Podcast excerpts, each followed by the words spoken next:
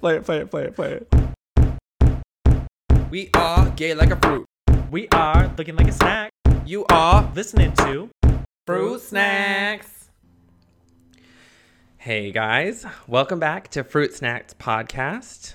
I am Brian, and unfortunately today there is no Shane. What? I know this episode is going to be so strange because literally I'm hosting my own episode, just me by myself. So you guys are going to get a lot of long story shorts. all the fun stuff, but that's okay.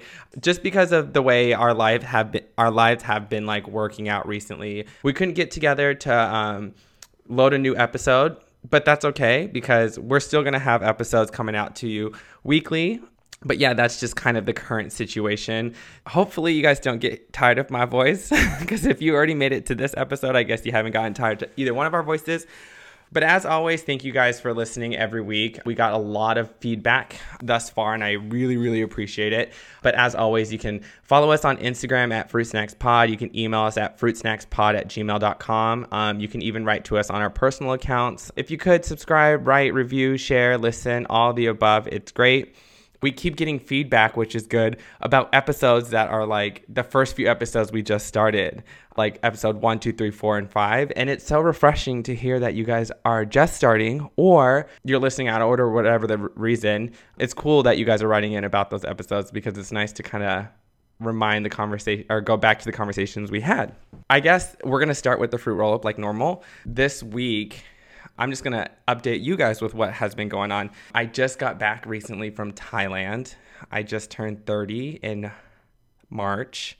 And so, yeah, that was really exciting. I was out there for about two and a half weeks. That was not the plan. As a flight attendant, it's hard because when you're flying for free or super discounted, you are traveling standby, so you don't know exactly when you're getting to the place you're going. And so the person that I was flying with was her name's Amber. Hey, Amber, she listens to the podcast. Shout out to you. She made the trip amazing. I'm like not a heavy planner because, like I said, I don't know when I'm getting to these destinations. So when I arrive, that's usually when I book the hotel and everything else. But Amber's like the complete opposite, where she's like a super planner and so, because she knew we weren't going to get there, uh, potentially not get there the times that we wanted to, she like literally planned every other detail out so that we had plan A, B, C, D, E, F, and G. And that was like the best gift. Amber was the perfect person to bring with me on this trip because every city we got to or like we were potentially connecting through, she had things to do just in case we got stopped there. So we started our trip straight to Singapore because it's like a 28 hour travel day to get to Thailand, and we didn't want to do that all in one sitting. So we stopped in Singapore. When we landed, we got a hotel and then planned on staying three days there just in case. But then after two days, we realized, well, really, after one day, we realized we got through the entire city. So we decided to leave after two days and then headed over to Phuket, Thailand, which is amazing. And then went to Chiang Mai, which was awesome as well. And then we were going to go, when we were coming home, we couldn't decide to go through Korea, Japan, Hong Kong, or Taipei. I've been to all those other places. So I was like, let's go through Taipei just in case we get stuck. We can explore there. But luckily, we got on easily and we got back to LA fine. And so everything worked out. And I had the best time on my actual birthday. Um, I spent time with elephants, but it was actually funny because you you pay like 40 bucks to go hang out with these elephants, which honestly, like if it was in America, it would probably be like 200 bucks, but Thailand is so freaking cheap. So we went to this elephant sanctuary, and really, what these people do is just hire tourists to um, work for them. and you like pay your way through a day's work, honestly. When we get there, they feed us and then they tell us about each animal and where they were saved from. Because a lot of times, a lot of people in like Phuket, especially, they like trap these elephants and then they'll like use them to like as tourism to like get money off of them. But these sanctuaries in Chiang Mai kind of like free those elephants from there, from that experience. And it's actually really cool because when you show up to the farm, there's no barns, there's no fences or anything. These elephants realistically roam around. There are trainers to kind of wrangle them, but it's like an open field. It was really cool. But what we did when we first got there is ate, and then they were having us chop up sugar cane and like all this other shit. Then as we were feeding them, they made us take them on a hike through the jungle. And then when we came back, uh, or midway through the hike, we like bathed them in this mud bath, and then we swam with them in the river and it was like a full day excursion. But what's funny is that like all the employees that work there were just watching us do all these activities and they were like laughing at us because we were doing it wrong. And realistically i'm telling you not I, like i'm not shitting you. I mean we were paying them for this excursion for us to really do a day's work for them. So that was actually really funny. But my favorite day in Thailand, because everyone kept asking me that when I got back, was actually the day that we did nothing. Um, we were so, so, so, so busy. Amber did a great job. We did like kayak tours through caves and like tours of the Phi Islands, and we had like a cultural day where we went through all these temples and all that stuff. But one day we literally had nothing planned, and then we were trying to plan an excursion morning of. But a lot of times you have to like plan the night before because they pick you up from your hotel, and it was already too late because we were like, let's just sleep in since we were getting up at like six in the morning every single day. And so then that day we kind of just like gave it up to the universe and let whatever happened happen. And so we were like, let's just walk around, see what's up, get food, lay low. And that was my favorite day because whatever we wanted to do, it just kind of like appeared right in front of us. Like it was like 109 degrees with humidity. So when we were walking around the street, I was like, oh my God, I'm so hot. I wish I had like a coconut, a fresh coconut to drink. We'd turn a corner and a lady is selling fresh coconut from a cart for like 50 cents, right? And it was like that the whole day where I was like, um, I kind of want to get something that's like spiritual or whatever. And then we walk across the street and there's like a crystal store right there. Granted, it wasn't like a crystal store like you would have in LA, like House of Intuition or whatever, like like that. But it was like a jewelry jewelry store, but they had like crystals in it. And I was like, you know what? I'm trying to like start new and I love like a good metaphorical you know, restart. And I'm like, for my 30th, let's get something that kind of like re energizes me. And it's hilarious because for years I've made fun of Hajin for collecting crystals. She's one of my friends who's like super spiritual and that way of like Wiccan.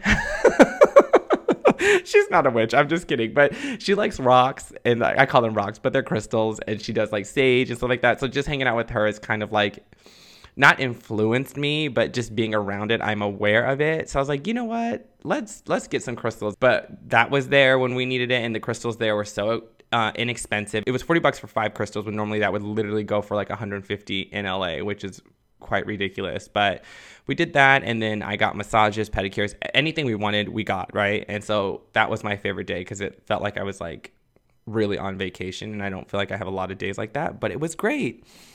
Now flip it when I get, now that I'm home, all my house stuff is kind of piling up. And one day I went to work, and when I came back, I accidentally left my garage open, and my bike got stolen. So that was nice, but it's all right. Like I was wanting a new bike anyways. I'm trying to look at it in a positive light. I every time I rode that bike, it was uncomfortable, but I only kept it because I had it, and now this gives me the opportunity to get a new bike. And so I guess that's a good thing, right? Always trying to flip the script.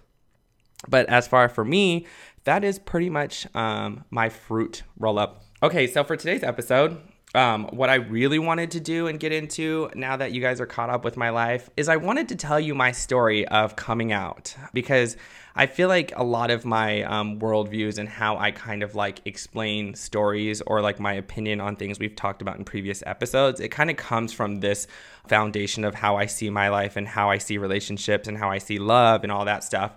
Now would be a great time since Shane's not here to um, kind of tell you the story because if Shane was here, it really would just be me talking. So now that I'm hosting my, my own episode, I can talk to you guys. So here it is. There's just so many layers to this story. I guess I'll start with I come from a military background. So we always moved around so often. Every around on average, every two and a half years we would move. The foundational constant was that we had each other, right? Like our family was what was constant. And me coming out kind of disrupted all of that for me. And essentially I lost my home. Um, and so this is why I feel like it's been such a monumental um, journey for me and experience through this battle because I feel like I had to reevaluate what I saw as home. And like Shane mentioned, what I always recommend people who are going through tough times is just like retrain your brain to understand that this is the new normal and instead of setting so many values or like things on tradition just set the value on the moment back in 2009 um, it was december and it happened to be Christmas Day when I came out, but I didn't mean for it to be this dramatic, but it just it just happened to be this dramatic. So I went home at the time. Uh, my parents coincidentally got stationed in Northern California. So when I was in college, my first year of college, I went home for Christmas and it was back to Germany. But since they moved to California, when I would go home for Christmas now, obviously I would just go up north. And so everyone was home. It was me, and my brother, my mom, and my dad. And previously, I went up for Thanksgiving as well. And during Thanksgiving break, I brought my friend Joey, who is gay, and him and my mom hit it off great. And at this time, obviously, my parents didn't know that I was gay. So she got along really well with him. This is all Thanksgiving, blah, blah, blah, blah, blah. Now, cut to Christmas. We were just catching up as a family. And my mom was like, Oh, like, how's Joey? I was like, oh, he's good, like this and that, like kind of catching her up with him. And then I started like kind of getting really antsy because I knew I wanted to come out to them, but I didn't know how I wanted to do it. So um, when she brought up Joey, I was like, yeah, you know, this is great to test the waters because she's literally sitting here praising him, like, oh, he was so nice, like this and that. And so then I bring it up. I'm like, Mom, did you know Joey was gay? And she's like, What? And I was like, Yeah, Joey's gay. And she's like, Ugh. And then in that moment, I felt gutted.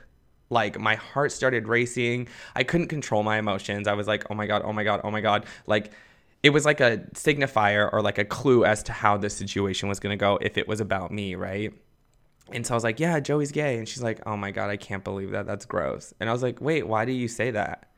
And she's like, I don't know. I just don't like that. That's that's nasty.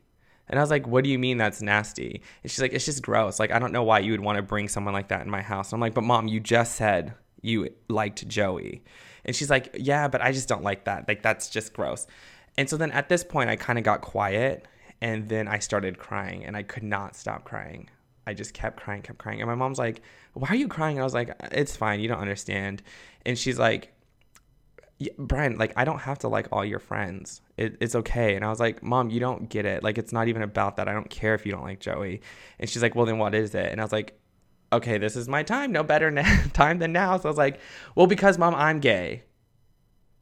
And she just got quiet and sat there. And she's like, No, you're not. And I was like, Yeah, mom, I am gay. And she's like, That's disgusting.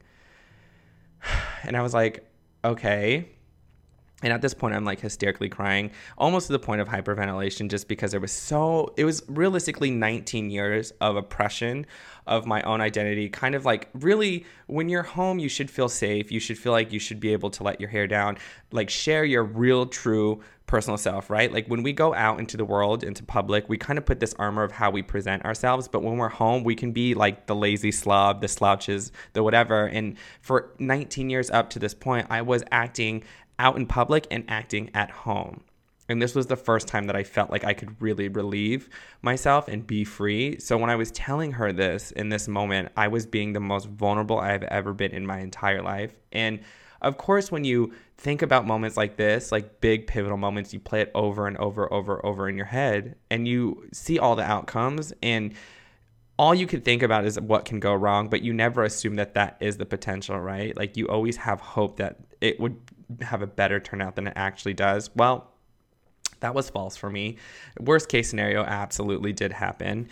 And so then she starts yelling at me, crying as well. And she's like, That is so disgusting. Like, I don't know why you would ever want to do that to yourself. I don't know why you'd want to choose to be gay. And I was like, Okay, mom, let's not say that because I didn't choose to be gay. I'm just choosing to be honest with you there's a big difference and she's like no that's just so nasty and she was like you're no you're not my son like that is so nasty and i was like mom i'm still your son she's like no you're not my son and so then my dad is in the other room and he hears us saying stuff like this right and so um, he comes to the room and um, he's like, What's going on? Because he hears us going back and forth. And my brother's sitting in the room at the time, too. And I could see him start crying.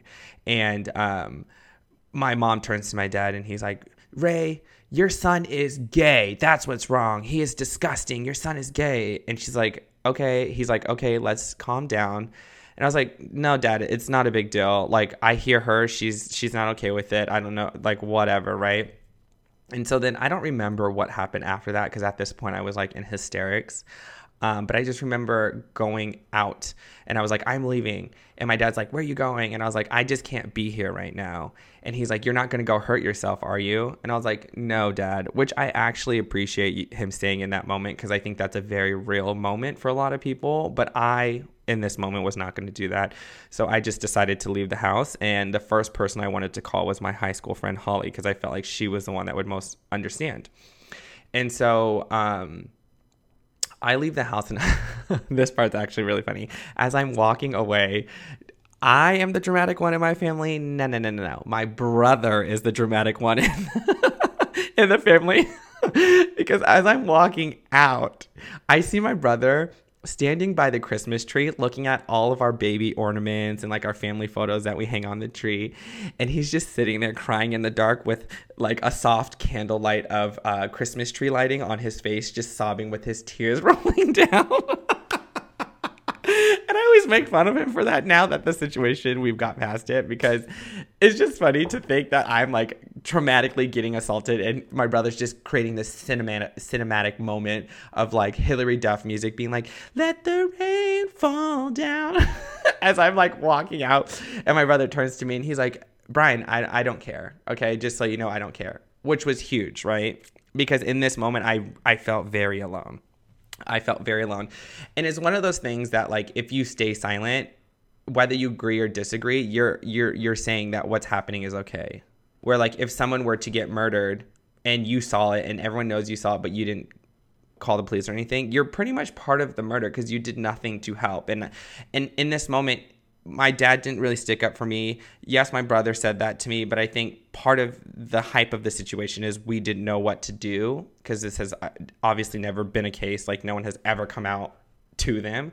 But um, in this moment, I felt very alone because they stayed silent in the, the most in most cases they stayed silent and this is part one of two parts of the story and i'll see and this theme will come back up again and this is why i had a lot of resentment towards my dad over the the, the course of my 20s um, but it was very important to me, and I appreciate that my brother said that in that moment because I think in the moment I didn't realize how impactful that would have been. But I think little moments like that really do change a situation and the relationship that I have with him.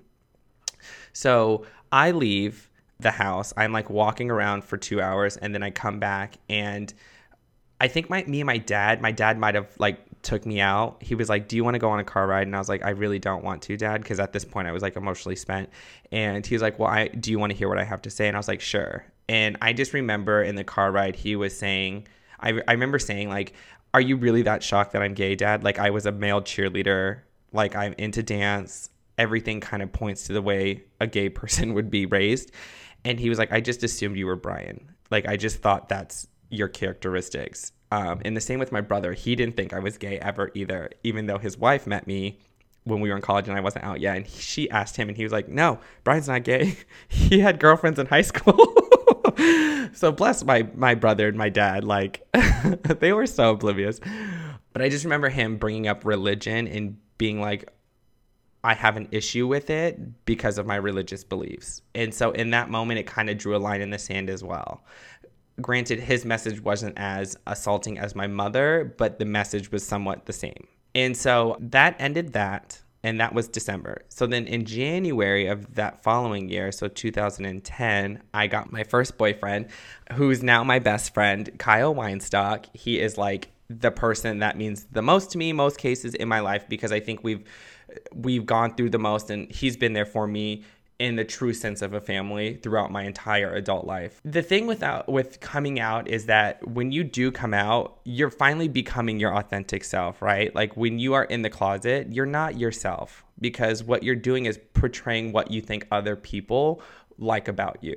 So you hyper hyper um, you're hyperly aware of how you present yourself right? Like when you're in the closet you you think about the way you talk you think about the way you walk you think about um, who you associate with. If there was a gay person around me i would try to like not even engage because i didn't want people to see the similarities between the two of us. Even though people probably knew i was gay in my own life or in my own reality, that was my way of surviving, right? And so it's hard when you're going through those things because then you're portraying that facade of who you think you should be. But then once you come out that's when you really start living. And that's i think when gay people really realize who they are because you're now no longer having that barrier between you and someone else. When you start being your authentic self and people start accepting you those are the strongest bonds because that's like what a mother or a father should be doing from the jump right? That like those should be your strongest bonds because they see how you've developed throughout your entire life and they should realistically accept you. But if they don't, Kyle was the one to do that for me. And so then that was why it was such an important relationship for me as a boyfriend, as well as now an adult friend. Like, Kyle means the world to me. So I bring up Kyle because after that whole situation, when I came out on Christmas, it was very much like, don't ask, don't tell, pretty much like the military. Like, even though I would see my mom or she would call me, it was very just much, it was very much like, hey, how's it going, Brian? How's work? What are you doing? Are you tired? This and that. But we never talked about that situation ever again. And so I didn't really know how they still felt, even though they said it explicitly in that moment. I just thought maybe emotions were high and that after the dust has settled, they maybe, you know, were just like, you know what, that's my son, whatever. But I didn't, we never had the conversation, so I didn't know. But I assumed the best for them because I still respected my parents in this moment. August that same that that year of 2010, me and Kyle um, decided to go home. I don't know why, but I did. Um, I know my parents just recently moved, so we wanted to see the new house, and so I was like, Kyle, as we're driving up there, I was like, hey, and he at this point, Kyle was really apprehensive and super nervous because he didn't want things to go south because he knew the story, and so I was like, hey, just to let you know. When we get up there, this is their house. I want us to be very respectful. So don't call me babe. Don't hold my hand um, you know, don't act like my boyfriend, not because I'm ashamed or embarrassed of you, but because, again, I don't know how they are going to act towards it. And we're coming into their space. So I want to be as most respectful as possible. But if they ask, we're going to be honest and say what it is, right? I don't mind saying we're boyfriends or whatever. So we get there and then we leave within less than 24 hours. And this is why. The whole day me my me kyle and my mom were all hanging out. Things were great. My mom was so kind. Everything was good. And then my dad gets home from work for dinner. We all have dinner together the four of us me kyle my mom and my dad. And we're all sitting there eating. And at the end of dinner it was like we were like catching up for like two hours. And then at the end of the dinner as my mom's like collecting plates and we're like cleaning up a little bit my mom stops and she's like hey ray did you want to talk to them about what you want what i wanted to talk to them about and instantly my stomach drops because I'm like, oh shit. Again, it was one of those moments where you play it out. Going up to the trip, I played out how this could go bad, how this could go right, but I'm like, they've been nice this whole time. So, ooh, I'm getting nervous thinking about it right now. Um, they've been kind to us this whole time, so hopefully they've like made a 180. So, so my mom, um, my mom sits down and my dad's like okay before before we start this conversation i don't want anyone to get upset. I don't want anyone to like get angry. Um, we're just having a like an honest conversation. There goes my phone. Of course i didn't turn it off. Sorry. And so so my mom sits down and my dad asks, so what are you guys? And i was like what do you mean and he's like are you guys just friends are you boyfriends are you guys together and I was like, we're together. And my mom goes, and just that that gasp or that sigh instantly set the tone. Like I knew exactly what was to happen. So my mom begins and she's like, "Why do you keep doing this to us?" And I was like, "What do you mean?" And she's like, "You guys are so young. You're both good looking. You're so you're like you're both successful. You're smart. I don't know why you would want to ruin your life this way." And I was like, Mom, I find offense to that because I don't feel like I'm ruining my life because I'm deciding to be myself. And she's like, That's just so nasty. Like, why would you? Why, I don't understand why you want to do that. And then she starts crying. And then it starts getting real nasty. My dad is just sitting there silent while my mom just does a verbal litany of assaults to me and Kyle. She's sitting there saying stuff like, You guys are so gross um, this is so disgusting. You're disgusting. Saying this to our face, making eye contact to us, right? As she's saying all these things, I'm just like trying to stay calm. I'm not yelling. I'm not cussing at her. I'm like giving her the most respect, but she is disrespecting the both of us so bad, right? And through all of this, I'm like going back and forth with my mom. And at this time, I forget that anybody else is at the table because no one else is speaking other than my mom and I. And I turn and look at Kyle, and he's just staring down at the table with his hands in his lap, super closed off. And I look down, and his leg is just shaking. Like he is completely shaking. In this moment, I was like, okay, yeah, this is not okay.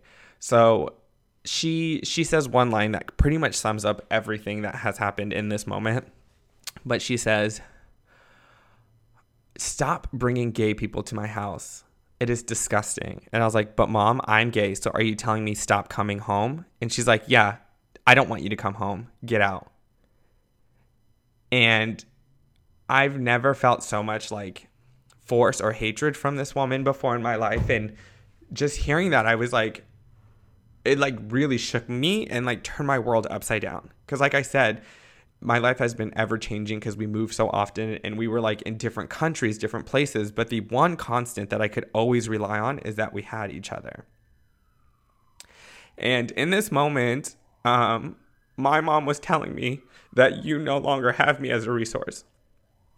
And because my dad sat silent, because my dad sat silent, he ultimately was agreeing that everything that was being said was okay. And in this moment, I said, that that is the answer. We will never come back. I will never come back. Okay? And so she's just like, good. And so she gets up off the table. And then I'm like, okay, we're leaving Kyle. And so then we go to the room. At this point, it was 10 o'clock at night. Or sorry, uh, midnight. It was at midnight. And I was like collecting my stuff to leave. And Kyle's just like, hey, do you mind if I take a shower? And um, I was like, are you serious? Like, come on. Let's just go. I don't want to be here. And he's like, no, seriously, I need, I need to take a shower. And I think he, in hindsight, did that because he was trying to be strong for me.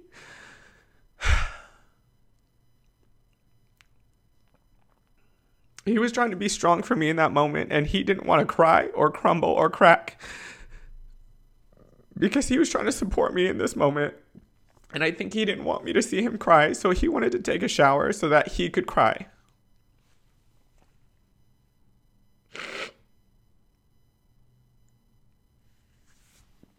And this is why I say Kyle is so important to me.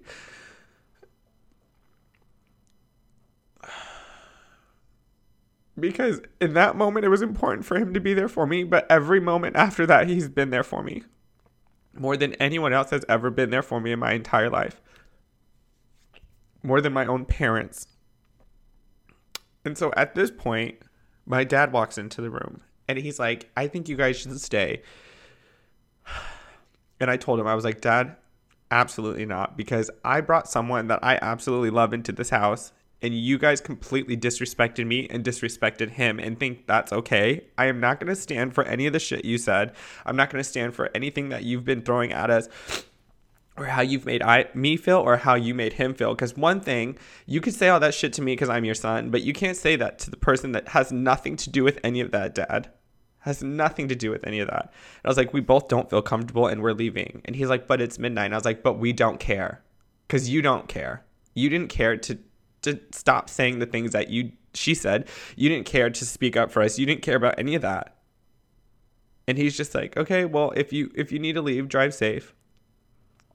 And so we start driving, and at this time, like we got like three or four days off, I think, because that's when we thought we were going to stay up there. And so we drove all the way to Long Beach, extremely tired. And on the way home, I was like, you know what? Fuck this shit. Like, I don't want to sit at home being sulky, being like, poor me, whatever. And it takes a lot for me to get time off because I'm always so busy. So I was like, you know what? Because we have the time off, let's turn this into a vacation because now I know where they stand. I can finally be free right? Like I don't have to worry about putting on a facade because I know exactly how they feel about me and my situation that I don't need to be fake. I don't need to you know live up to the standard that they wanted because ever other than being gay, I've been more than exceptional as far as a son, as far as a student, as far as a full-fledged adult. I don't ask them for shit. You know, I don't I don't I didn't do drugs, I don't drink. I don't do anything, but I don't know why being gay, when it has nothing to do with them or affect them in any way, takes so much precedence as who I am as a person, right? And so we decided to um, go to Vegas and just hang out and turn it into a complete experience. So we spent money we didn't have and we turned it into a great vacation. And we said, you know what? Money's always out there. If we don't have it after this trip, we're just going to work hard and find it. And so we turned it into a vacation for ourselves and it actually was one of the best experiences. We were eating all these fancy dinners, we were going to see all these shows. We like got the nicest room. That set the tone for my adult life, right? At this point I was just turning 20 being that age you feel like an adult but then when you're older you look back and you're like wow that's that's a child right because yes at 18 you can do all these things and you're graduated and you can like you're an adult but you're not mentally an adult. There's still a lot of like foundational groundwork that needs to be done. So over the course of the past 10 years i've gone through this i don't even know if i would say an amazing journey but it's been a tough journey that eventually became amazing. Because it was like if i do everything right and i'm still not enough what standard should I be judging myself on? And the, the standard that I was judging myself on was the image of everyone else, right? Like I was trying to be the perfect brother. I was trying to be the perfect son. I was trying to be the perfect friend. But realistically, whose standard is that? Other than looking at validation from someone else to guarantee that I'm okay. I don't need, I, I learned that I don't need someone else's approval in order to feel like I am worthy, right? Or I am um, worth loving ultimately. Um, granted, I say that now because I can, but through those moments, it was that's not how I was feeling, and so I really like had a lot of resentment towards my parents because up until this point, they were like the people I respected the most and kind of like modeled your existence after in a sense because when you think about your parents, you want to like always do things for their approval as a child and then that kind of bleeds into your later adolescent life because you really think that they're the ones that have the best out for you and that that's how you should lay the groundwork for your moral standards. But when all that was shaken i was like i don't know why they would ever treat me like this because i've never done anything besides be honest with them about who i am um, to deserve any of this. And so I felt angry, like over the, the course of many years. I felt very, very, very, very angry. And what I've come to realize now that I'm 30 and in hindsight is that it is not my journey to bear. Like, I can't take on their emotions and their viewpoints because what I realize is just as much as I think I'm right, they have the same tenacity of how they think they are right. So with that said, who am I to say what you're doing is wrong? Cuz I like like them, I set my own standards of my own like my own scale of what's good and bad and so do they. And our scale is built off of our reality, our experiences, our life challenges, our life situations. And so for them, everything that led up to this point in our relationship has told them this is the right thing to do. And I can't fault them for that. And I said to myself, it's taken me 19, 18, 19 years to be okay to say that I'm gay. I should at least give them the same respect of 18 and 19 years for them to be okay with it. Because I understand that for me, it was a big deal for my identity to be seen in a certain light. And I felt like that was obviously very important for my parents. My mom is Korean, and in Korean culture, how people view you and your worth is very important because you you have to take pride in who you are. And i think being gay was not in her family image of what was important or what was appropriate. And so i think in the moments of her being angry she didn't know how to articulate her emotions well enough to help me understand that journey. But i went on that journey for her to understand maybe where she's coming from. And we haven't had this conversation but i feel like from what i've gathered from my mother it is very important for her to look a certain way, for people to perceive her a certain way. And I guess that perception puts precedence over her own relationship with her son. And like I said, everyone's on their own journey. That is her journey to bear. Hopefully, in the future, she sees that she's missing out, but it's okay because for me, I have the resources to kind of like substitute her in my life. And even though it's unfortunate, because obviously everyone will want their mother in their life. I feel fine in my adult life because I feel like the people that are in my life that I go to for problems that typically you would go for your mother, they completely and wholeheartedly understand where I am, who I am, and how I think, that they kind of fill those boxes, right? And then as far as my father, we had a conversation back when I was about 25 in and In-N-Out on PCH in Long Beach. And in this moment, I always felt like my dad kind of understood me more than my mother. And I felt like he'd be the first one to actually have thoughtful conversation about the whole experience, about my life, and how he can articulate his emotions. I think were probably going to be more appropriate or more beneficial than my mom. Because I feel like when my mom is misunderstood, she gets angry. But my dad, when he's misunderstood or tries to find an understanding, he gets silent. And I think that's what I realized in that moment was that he was trying to understand, so he got silent. And so for me, I felt like at, I think, like I said, around 25, I was like comfortable enough to where I was as a person that whatever negative stuff that could potentially have come out of his mouth, it would not affect me or throw me in a tailspin because I felt like I understood at this moment the best I could of who I was and what really I valued in life. And we had this great four hour conversation about my entire life. And I went back to childhood with him about how I felt like as parents, they dropped the ball for me. And I'm not sitting here saying that like they were awful parents because they absolutely were not awful parents. I think both of my parents are very, very, very, very, very great parents as far as great people. Because when I look at my own life, I don't think I've handled every situation perfectly either. So I can't fault them for making me feel unjust or unvalidated because I think in those moments they really thought they were doing the best that they could, just like I do when I go forward in my life. And so when I had this conversation with him after literally a four hour monologue, I just kept talking because it was like once the floodgates opened, I could not stop. And this was like years of if I had this conversation, this is what I'm going to say, right? It was very that. It was very me letting out every single emotion I had when I was playing it over and over and over and over in my head. And so the first thing that my dad said to me was, I am so sorry in that moment I didn't realize I needed that, but those those four words I am so sorry lifted so much weight and pain off of my shoulders. I didn't have to ask him to be apologetic. I didn't I didn't frame the conversation or the monologue in a way of being like you need to do what's right. You need to undo everything that you said or anything like that. I didn't even ask for an apology. I literally just said this is what happened. This is how I took it and this is where we're at now right? Like, so pretty much like, here's the facts, do what you will.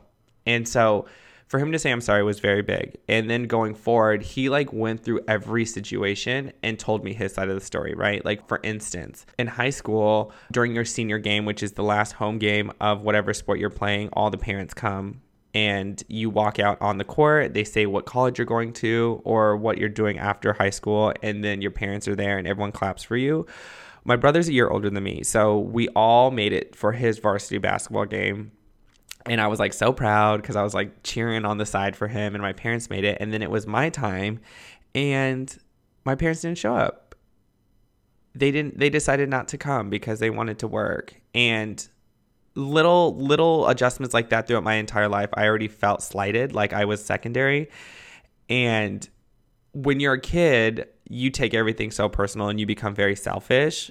But now, as an adult, you understand what adult life has to do when you're juggling, right? When you're juggling kids, work, finances, your health, all of that stuff. And so, what he told me in that moment was that he always assumed that I didn't want them around. And I could see that because when I was in high school, because I felt different and I felt like they didn't accept me for who I was deep down, that I always like kind of was very quiet. And like when they would try to catch up and see what was going on in my life, I was just very quiet about everything. They're like, How was school? Good. Are you going to prom? Yeah. Who are you taking? This person. It was very short because I didn't feel like they understood who I was. Ultimately, I realized that they didn't accept who I was either. So I think picking up on those things, I knew that I couldn't be honest with them, so I just decided to be silent. And so in that moment of my senior game, my dad just my dad told me, "I thought you didn't want us there because throughout high school you never wanted us around." And when I hear that, I'm like, I understand why you received it that way. But in my head, I was like, I was screaming for help but of course I didn't articulate it because in those moments when you're going through puberty and stuff, you don't know how to, like 16 year olds don't know how to articulate their emotions. And so I didn't know how to express that to him. And I didn't want to be like, yes, dad, I need you. I want you there. I was just like, well, if you can make it, cool. And if, if they said, oh, well, do you care if I work? In my head, I'm like, oh, work is more important to you. So I'm not going to stop you from that. So I was like, yeah, if you want to work, go ahead. I should have said, no, dad, I actually do want you there. I mean, if you have to go to work, yes, but I would prefer if you're there. But again, at 16 year old, I didn't know how to say that. So I was like, fine. And then I would, tur- you know, turn to my friends and be like, what the fuck? My parents aren't coming. And I would obviously harbor that feeling until I was 25. Like, what the fuck shit is that? And so it was like a really big relieving moment because I think as we got as I got older, I can understand the pain or the struggle of trying to just do what's best in that situation. And all I ask is that if if I'm expressing that I'm upset, that someone realizes where they can take responsibility of that. And my dad did that every step of my monologue. And I think that really turned our relationship around because now I instantly didn't feel hurt. I instantly understood that he was trying his best. And I instantly felt like, okay, cool. We can, this is groundwork. We can start from this. I'm not asking you to be in my life. I'm not asking you to be my best friend, dad, but I'm open to letting you in because now I understand where you're coming from. And my dad really does not care that I'm gay. And I, I, I, I told him, I was like, you know what made me most disappointed when you, me, mom, and Kyle were up north at home when all of this started, like the big climax of our relationship, is that you didn't say anything, dad. You didn't stick up for us. You've never apologized for what happened, even though you agree or disagree. I didn't hear anything from you. And for that sake, I felt like you agreed. And he's like, you know what, son? And he's like, this is why I'm most proud of you, is because I understand that no matter what happens, you are always okay. Right? You always like get a land, you always know how to land on your feet. He's like, but for me in my life, I knew that if I had to choose between my son and my wife, my son was going to be okay. I don't think your mom would have been able to handle it had I sided with you in that moment. And I I agreed with him, so I couldn't fault him for doing that, right? And even though it sucks that because I've always had to be okay, personally in my own personal life because I felt like no one was in my corner. Granted, when I say that, I think people were in my corner, but it was very difficult for me to see because I was going through my own journey. It sucked that I had to be in another situation where, yes, I have to land on my feet because if strength is the only option you have, then strong I will be. And that's kind of like the motto of my life is like stay solid because in all these moments of tribulation, the worst that can happen is you die. But if I'm not dead, then there's still hope, right? And so, luckily, my dad did realize that, but unfortunately, my dad chose that. And so, I had to fight going forward into my adult life alone, right? And now I had to like set up all these checks and balances to catch myself when I started falling. And it got to the point now where I don't feel like I need anyone. Like, if you want to be in my life, cool. But if you, I'm not going to ask you to be in my life because I feel like if the most foundational relationship has fleeted from my life, which is my parents, what's to say this like fickle friendship that we just formed that might last three years won't do the same? And so I always am weary. And it's not in like a morbid or sad way of like, I don't trust anyone. I am fully there. I'm full fledged. But it takes a lot for you to get to that point with me because I feel like I don't take relationships lightly, as you can now tell. Now that my parents are like kind of rekindling it and people are like, see, your parents are trying like la di da di da great but like it's years of me doing it without you that i don't think it's fair that you get to like get the best brian because you caused this you know what i mean? And i'm up for you know a reconciliation and like i don't mind having a relationship with my dad but i'm not running to the gate to start it. Like you have to put the effort forward and i think that's where my relationship ends with my dad. And then likewise with my brother our relationship was a little bit on the rocks too because i felt like every time he would go home he would be like, Brian, stop being silly. Just come home. Just come home. Like, completely missing the mark of why I was doing what I was doing. I work every Christmas, every Thanksgiving, everything like that because I don't like sitting at home for the holidays sulking. So, my new normal was just work. So, I'd be like at Disney. We would throw a potluck, do five shows, and it became my Christmas. Or I would fly and like do a little dinner with my crew. That became my Thanksgiving. And so um, he would just be like, just come home, just come home. But I don't think he understood like the real deep rooted pain that I was feeling. And I started resenting him for that too. And I was like, you didn't even speak on my behalf, right? Like you keep going home and you act like everything is okay. But if I was you, I would be fighting for you because I don't feel like that's right.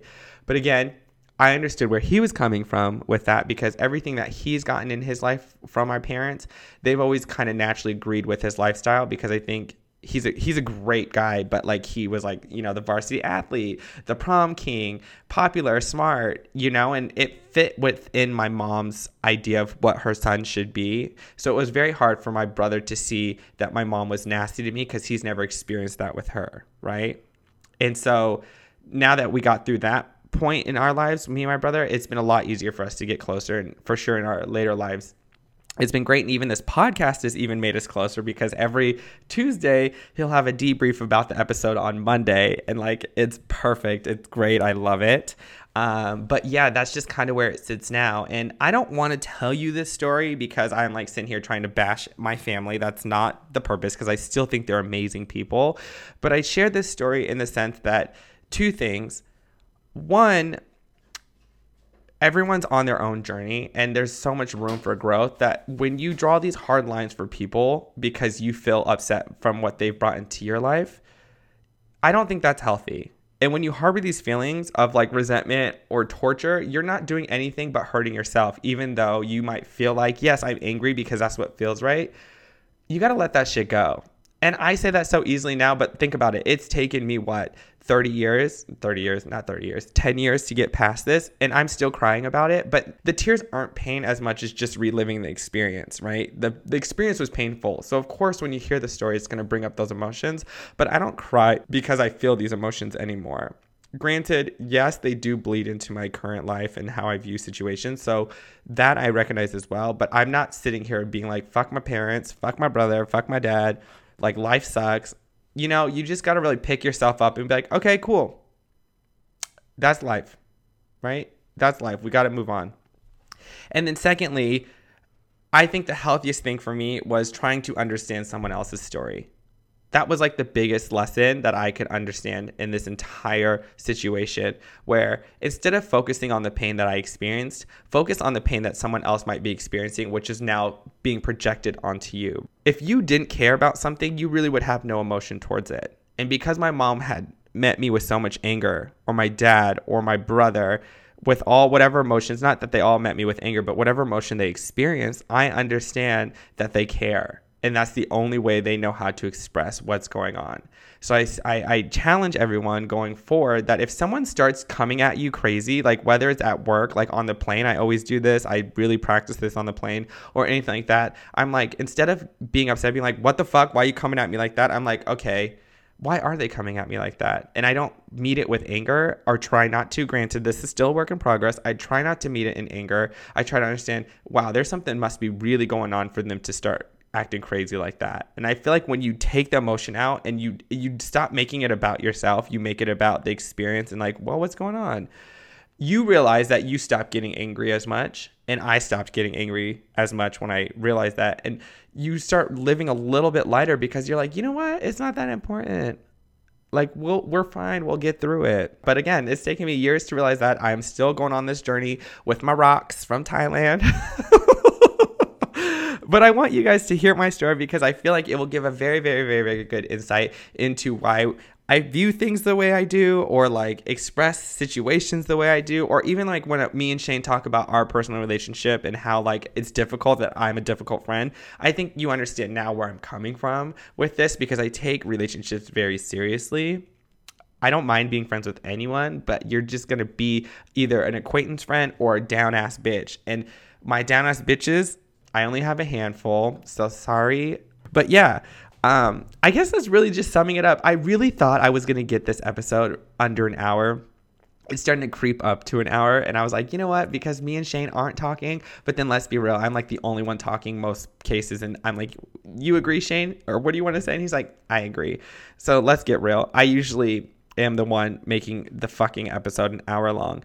But I guess um, with that said, I'm going to end with an in season like we normally do because why not, right? So in season, I started watching on the plane ride back from Thailand. I downloaded um, all the episodes of Pose, which is on FX, and it's about um, Vogue culture in New York in 1987, and it talks about how it is to be ethnic and trans, right? Like their struggle. There are like two things I wanted to bring up was that this gives a really good insight into the trans world and trans community at least for me. I kind of i've been like um, very aware of it because i think it's part of the lgbtq plus community which i'm a part of. So i try to understand everyone's story but i like the insight. And again this is a, this is a dramatization of um, what really happened. So granted this is a very very subsect of the entire trans community so i'm not saying this is everyone's experience but I really liked the power dynamic. One of the Latino trans women in the show went to a gay bar, and it was a white gay bar in New York, and she wouldn't get served a drink because the the bartender was like, "No, like we don't want any sissy boys in here," and blah blah blah blah blah, right? And so she kicked, she she kept getting kicked out, and he was saying stuff like, you're not part of our community. You're not one of us. You're not this and that. And I bring this up because I still feel like as a gay man, I feel this in our own community. When I'm in a white gay circle, I don't feel like I belong as much either because there's still that and I brought this up before like this power dynamic of yes, I'm oppressed, but I'm not as oppressed as that person. And so you almost try to regain your power back by oppressing someone else. And I I thought this example was great to bring up because just like being gay and kind of like falling suit into my um, coming out story is that that oppression we need to be aware that even in another scene there was a black guy in the white gay bar. Granted, it wasn't technically a white gay bar, but by the way the patrons are and who is there, they kind of like slight the people who are different. They're just like looking at them, kind of making them feel uncomfortable for being there. The black gay man was in there, and even the trans woman was getting shade from the black gay man because she was like, she came in and she wanted a drink and the bartender was like i told you i'm not going to serve you and she looks at the black gay guy and was like you know they don't like us here look around. Everyone's white. We're not white. And he's like, no, no, no, no. They like me here. They don't like you because you're trans. And I think it was like true on both ends where if it was just the black gay man in that bar full of white people, they would not have liked him. But because there was something lesser than the black gay man, which was a uh, ethnic trans woman, everyone could scapegoat and regain their power in that moment and be like, yeah, I'm better than you, so my life doesn't suck as much, right? And I thought that was so important to visualize because I think that we tend to do that a lot when we feel like we're not validated in life or we feel like we're not, you know, getting what we deserve. We start putting down people below us to try to like claw back out of that hole of darkness and really take a look. And this is what I realized uh, going back to Thailand too is that we are all our own, we are all on our own journeys. And in Thailand, the Buddhist religion is very prevalent and that's like the biggest thing you can get back from Buddhism is that everyone's on their own journey and instead of worrying about what everyone else is doing, look inside and go on that journey for yourself. And yes, that might seem selfish, but really, before you start getting angry, look at why you're angry within yourself before you start acting like the situation made me angry. No one can make you angry. You're deciding to choose to be angry. That power struggle, I loved it because I felt like it was exactly poignant on how I view the gay community or the community at large, because even like white American culture to black, Latino X, or Asian culture, you know, it can it can be expanded out to like just society in general american straight white cis society whatever. There's everyone's always trying to regain their power but here's the thing no one can lose their power unless you feel like you can give it away I don't feel like I can get my power taken. And if someone's trying to put me down because of it, that's not an attack on me. That's an attack on yourself because you feel like you're losing something. I'm not losing anything by you telling me one thing or another. And so going forward, yeah, that's my end season. Pose. Big circle around. You're like, shut the fuck up, Brian. This is way too much. But I'll just end on this. Thank you guys so much for listening to our podcast. Honestly, even though Shane's not here, I know he would say the same thing. It has been tremendous that we've gotten so many listeners. And I thank you guys so, so, so, so, so, so, so, so much for continuing to listen to us babble about dumb shit. We've gotten so many, so much good feedback. So, with that said, I hope that you guys keep writing into us. Please keep sharing us, um, subscribe, rate, review, all of the above. And as always, thank you guys so, so, so, so, so much for listening. Thank you for letting me sit here and talk for an hour about my dumb shit, my dumb life, and taking the time to invest in me. I appreciate it so, so, so, so, so much. But um, on behalf of me and Shane, thank you guys to the Snack Pack. And we will catch you next week on Fruit Snacks. Bye.